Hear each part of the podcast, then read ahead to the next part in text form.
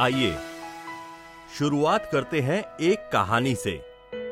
यह कहानी सन 1661 की इंग्लैंड में रहने वाले मशहूर आइजैक न्यूटन की है। सन 1661 में आइजैक न्यूटन जब कैम्ब्रिज यूनिवर्सिटी में पढ़ाई कर रहे थे, उन्हें लग रहा था कि वो जो पढ़ाई कर रहे हैं, वो बहुत आउटडेटेड है।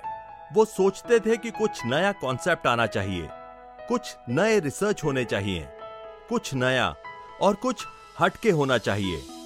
उन्हें उस कैम्ब्रिज यूनिवर्सिटी में पढ़ते हुए चार साल हो गए थे, लेकिन उन्हें कुछ अलग करने का समय ही नहीं मिल रहा था। इसके बाद सन 1665 में ब्यूबोनिक नामक एक महामारी आई। इस समय जो हालात हैं, वही हालात उस समय हो गए थे।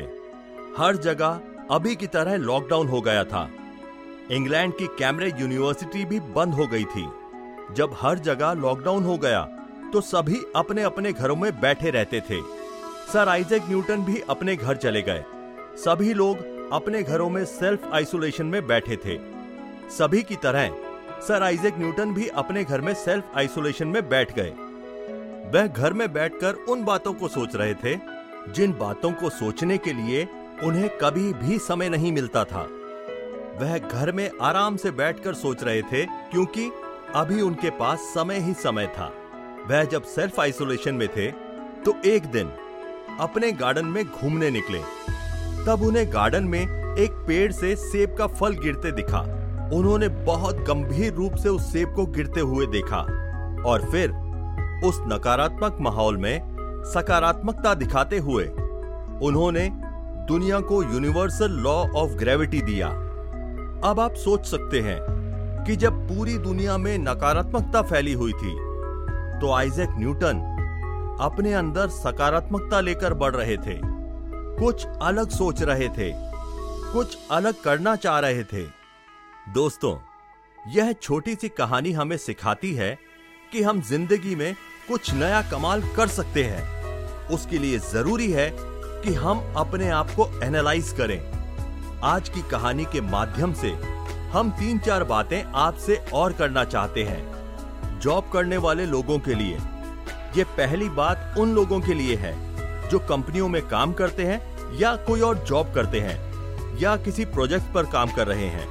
वह लोग हमेशा सोचते हैं कि मुझे अपने लिए कुछ अलग करने का समय नहीं मिलता। तो आप लोग अभी लॉकडाउन में बैठकर कुछ सोच सकते हैं और कुछ अलग कर सकते हैं। विद्यार्थियों के लिए। जो भी विद्यार्थी ये सोचते हैं कि वो जो पढ़ाई कर रहे हैं, वो बहुत बोरिंग है। हमें कुछ नया पढ़ने का समय नहीं मिलता, हमें कुछ नया सीखने का समय नहीं मिलता।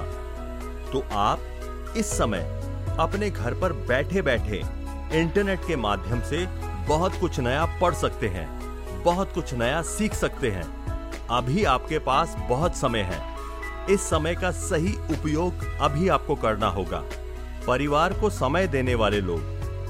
यह बात उन लोगों के लिए है, जो हमेशा कहते हैं कि उन्हें परिवार को समय देने के लिए समय नहीं है। मेरे पास खुद को अपने लिए समय नहीं है।